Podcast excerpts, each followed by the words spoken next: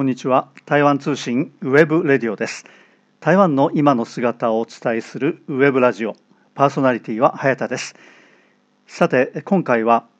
台湾も注目。日本の半導体産業と題して経済誌財訊で主編を務めていらっしゃる孫蓉萍さんにお話を伺います。半導体産業というと設計原料装置製造パッケージングテストと非常に複雑に絡み合っていて多くの企業多くの国地域が関連しています。その半導体産業受託生産の部門で世界最大手の台湾の台湾石体電路 TSMC という会社が注目を集めています。特に熊本に日本で初めての工場を建設しており地元で TSMC フィーバーが起きているほか多くの半導体関連の企業にビジネスチャンスがもたらされています。しかし半導体というのは TSMC が単独で製造できるものではありません。台湾の半導体産業も実は日本の半導体関連産業に強い関心を持っています。こうした中で台湾の代表的な経済誌である在人で主編を務める孫陽平さんが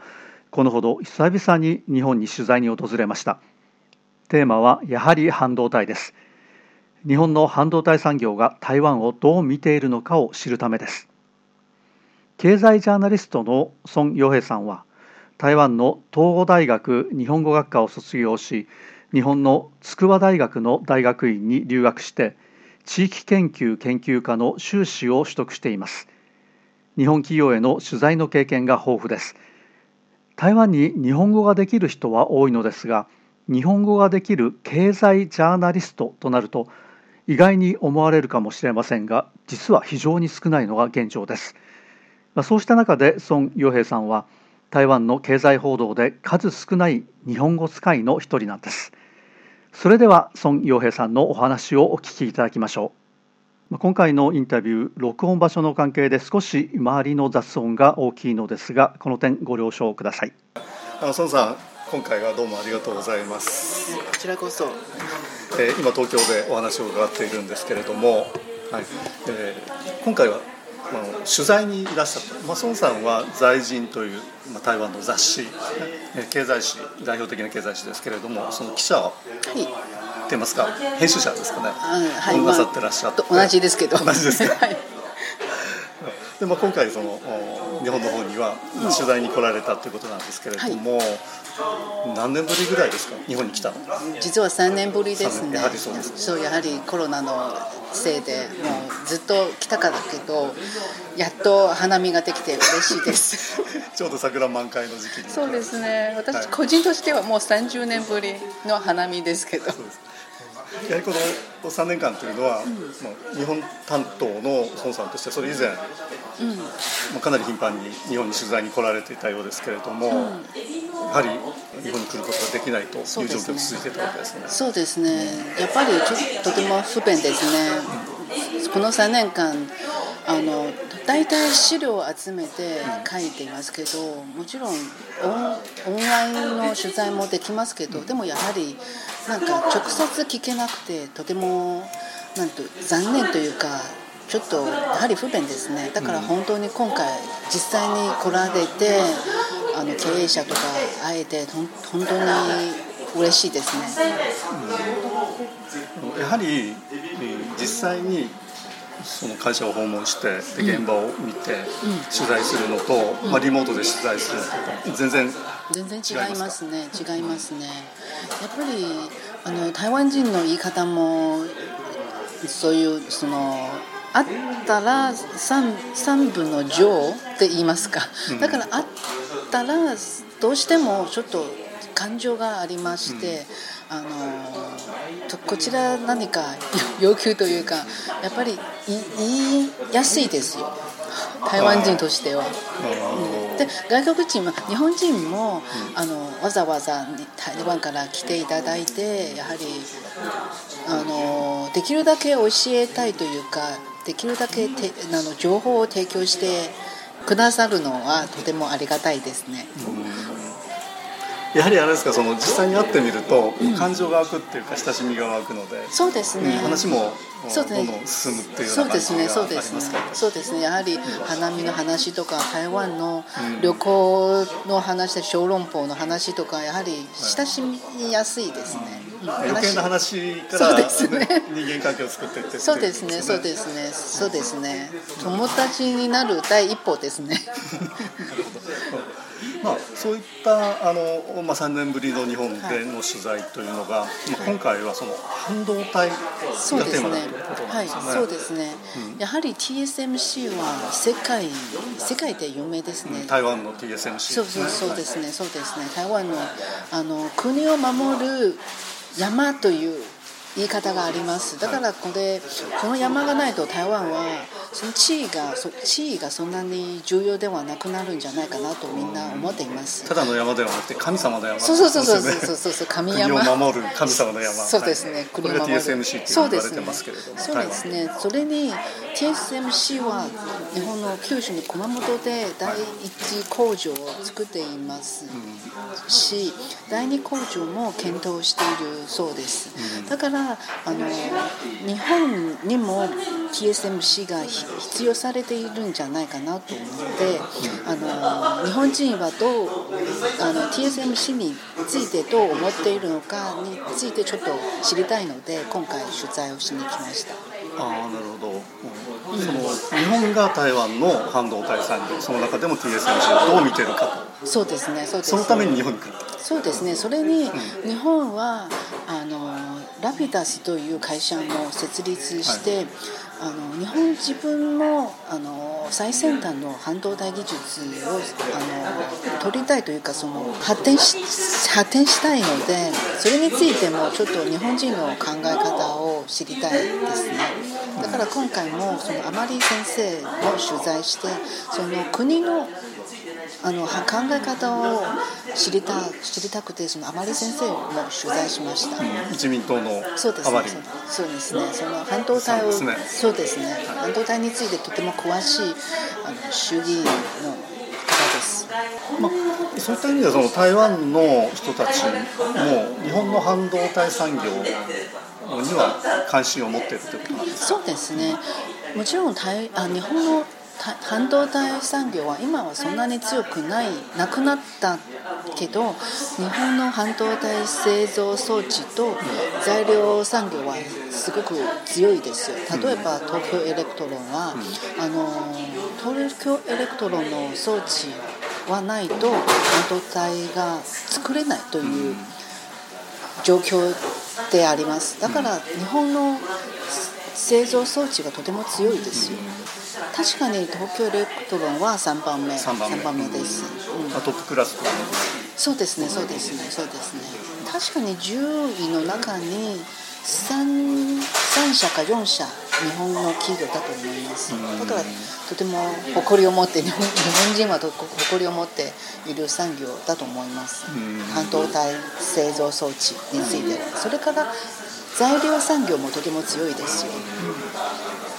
そういった意味ではやはり、うんまあ、現在はその台湾の TSMC これも最終製品とかチップを作る、そうですね。うん会社ですね。そうですねそうです。うん。でもそれを作るためにはいろいろな装置が必要です。材料も必要であるそうですねそうですね。ということですのでやはり半導体作るというのはやっぱ国際的な協力関係がないとできないそうですね、そうですね。日本のもともとあの半導体産業がとても強かったけど、あの日の丸半導体とも言えますね。でも今は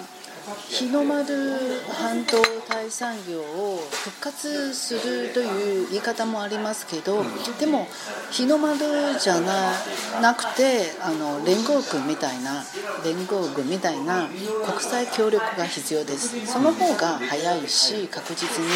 あのあの民主主義の中であの成長していくんじゃないかなとあの例えばアメリカ日本韓国台湾も同じ考え方を持っていると思います、はい。その台湾の半導体産業、まあ、非常に世界的に注目されているんですけれども、はい。これはまあ TSMC だけじゃなくて、まあ他の会社もいろいろな、うん。えー分野の会社がありますしまたあの受託生産も非常に強い台湾ですけれどもその台湾としてもやはりその日本の半導体産業についてはそういった装置、えー、それから材料。こうしたものに特にやはり注目度が高いそうですねそうですね。今回の取材もやはりそうですねそうですねそうですね。その例えば東京エレクトロンとかいろんな、うん、あの製造装置の会社は台湾でも拠点を作っています。だってその、TSMC の需要がありますので、うん、だからその近くでその TSMC のためにいろんなサービスを提供しているので、うん、あのだから台湾人はとてもこういう会社を注目しているしこの会社もあの台湾人の従業員もあの雇用したいですのでそれはだからその知名度も上げなければなりません。例えば東京エレクトロンとかあの他にはいだからあの先月その学生を募集するそのフェアフェアが台湾で、そのフェアがありましてそういうあの企業が結構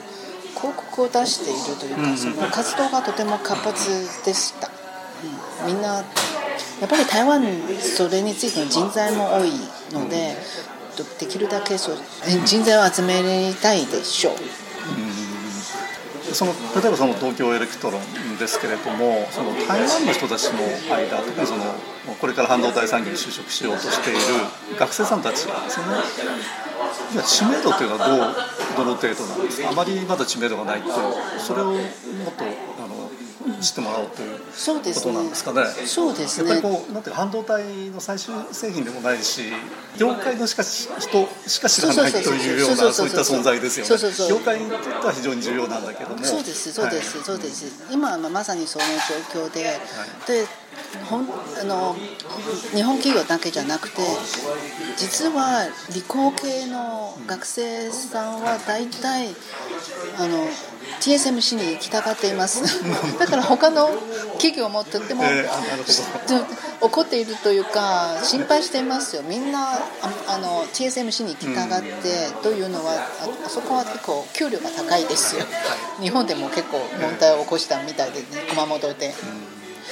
だからあの東京エレクトロンだけの問題じゃなくてほとんどの企業があのどうやっていい人材を集めるのか結構悩んでいます。でそれにあの日本日系企業だからもうちょもっと頑張らないとダメだから だから一生懸命知名度を上げる努力をしています。例えばあの台湾の新幹線の台南站台南駅で、はい、あの出るとすぐその東京エレクトロの広告があります。それそれだから結構みんな頑張っています。でも TSMC にあの数かどうかわからないですけど。それは難しいと思います。まあ人材の獲得競争ですね。そうですそうですそうです。いろんな企業がそうですそうです。実は日本も人材も問題になるんじゃないかなと思います。日本でも日本でも。だって例えば九州でその TSMC はたくさんの人材が必要ですけど九州はそんなにいい人材はないというと言えないですけどちょっと足りないですよ、理工系の学生はもともとちょっと少なめで、それに地方ですから、熊本の地方ですから、それはちょっと難しいことだと聞いています。なるほど、うんその TSMC の熊本への進出ですけれども、うん、非常にご注目度が高くて、ね、特に地元の方では大騒ぎになっていてねこれからあのその、まあ、地元のですね産業発展非常に期待しているようですけれども、ね、台湾の方から見るとどうですか？台湾は、うん、台湾も同じ問題ですけど。例えば台南とか高雄にもその TSMC の工場がああの作っていますけどやはり人材は足りないんじゃないかな。それにアメリカでも、あの工場を作っているのでその人材もあの日本にも行く必要ですしアメリカにも必要あの行く必要が必要なので人材は本当に足りないです。うん。TSMC の工場が熊本にできるっていうことは TSMC だけが来るわけじゃゃなくてそうです、ね、それに関係する台湾の企業も一緒に進出してくる台湾の企業と日本の企業一緒に、だからとても家賃も高くなったし 地価？地価も高くなったそうです、はいまあ、一番の問題はやはり人材をどうやって確保するかそうですね。そうですね。あと例えば家族も一緒に行くのに、その学校が足りなくてそれも問題の一つだと聞いています。なるほど、うん、小学校とか中学校とか、まあ、その意味ですねこの注目されている TSMC の日本工場なんですけれども日本自身も、まあ、先ほどおっしゃったラピダスっていう、はい。まあ、高度な半導体を生産することを目指す会社を作ってですね、工場を作ろうとしてるんですけどもこうした場合ですねこの台湾との間でやはり競争関係になるというふうに考えてもいいですか？確かにその、うん、なんていう聞いた話ですけど TSMC は大量生産において、でそのラピダスはちょっとタンタットというあのちょっとお客さんが違うようです、うん、まだちょちょっとはっきり分かっていませんけど、うん、確かにお客さんは違います、うん、少少量生産と大量生産。でもそのラピダスはそんなに早くその成果が出すわけじゃないからその時はどうなるか分かりませんけど、うん、でも今のところは確かにちょっとちょっと違います。ちょっと違う。予定だと聞いています、まあ、そのラピダスそのものがどのような会社になるのかっていうのがままだちょっとはっきり日本の中ではっきりしないわけですそうですね。でも決まったのは北海道で工場を作るという話がもう決まっています確かに2ナノですね、うん、そうですねそうですね。まあ、微細加工技術のレベルの半導体を作るということなんですけれども、うん、その2ナノっていうともう TSMC の方は間もなくその生産が始まる。そうですそうですね。でラピダスはまだそうですね。影も形もない状態で2ナノっていうことになるともうそれができるできる頃にはもっと新しいかもしれません。多分何何年後になるからそれはちょっと分かりません。今のところはちょっとあのやっぱり区別したいです。TSMC と。なるほど、うん、それがどのどのような差別化ができるかっていうことですねそうですね、そうですね。台湾の企業としてはラピダスというのは、まあ、競争相手にはならないというふうに考えてますか？それとも競争相手になるそう？ですね。今のところは確かにあんまり注目されていないですけどでももちろんあの関心を持っていますよ、うん、だだってそれは国と確かに8社もあの一緒に新しい会社を作るからやっぱりあの興味があるんじゃないかな政府も政府の力もあるから、うん、まあ、あるいはそこにその台湾の企業も何らかの形で参画できる。可能性ってありますラピダスは多分ないと思います、でもあの TSMC は日本の確か東芝かソニーみたいな何かしらの企業も一緒に筑波であの研究開発そうです。ね、うん、そうですね。それは一緒に研究し開発していますけど、うん、それはまた別です、うん、でもとにかくあの一緒に研究開発してみんなの強みがあるから、あの一緒にあのこの微細化について貢献できたらいいなと思いますけど、みんなの力合わせてあの一社だけじゃなくてでもちろん今は今の生産は確かに TSMC がやっていますけどでもやはりこれからはあの社会に貢献するためにやっぱりみんなの力を合わせてやった方が早いんじゃないかなと思います。まあ、そういった意味では今後また日本と台湾との間の企業の協力関係っていうのもますますそうですね、そうですね。あと多分アメリカとかオランダとか、うん、いろんな企業も入ってくるんじゃないかなと思います。半導体に関してはアメリカがその中国と切り離すという方向を考えてますけど、ね、中国大陸のこの半導体産業との協力関係についてはどういうふうに台湾の人たちは見てるんでしょうか？ね、やっぱり中国はダメじゃないかなと 考えていますけど、でもちょっと不透明というかあんまり今のところは多分無理中国だけじゃ無理だとみんな思っているんじゃないかなと思いますが、あの民主主義の国家はやっぱりその民主主義の価値の下で一緒に仕事をするというコンセンサスがありまして、だから中国についてはあまり聞いてないんですけど多分まだそんなに早くないと思います。中国だけ中国の力だけでしょ？他の他の国はあまり協力しないと思います、うん、韓国も今日本と関係が良くなってやっぱり一緒に仕事するんじゃないかなと思います、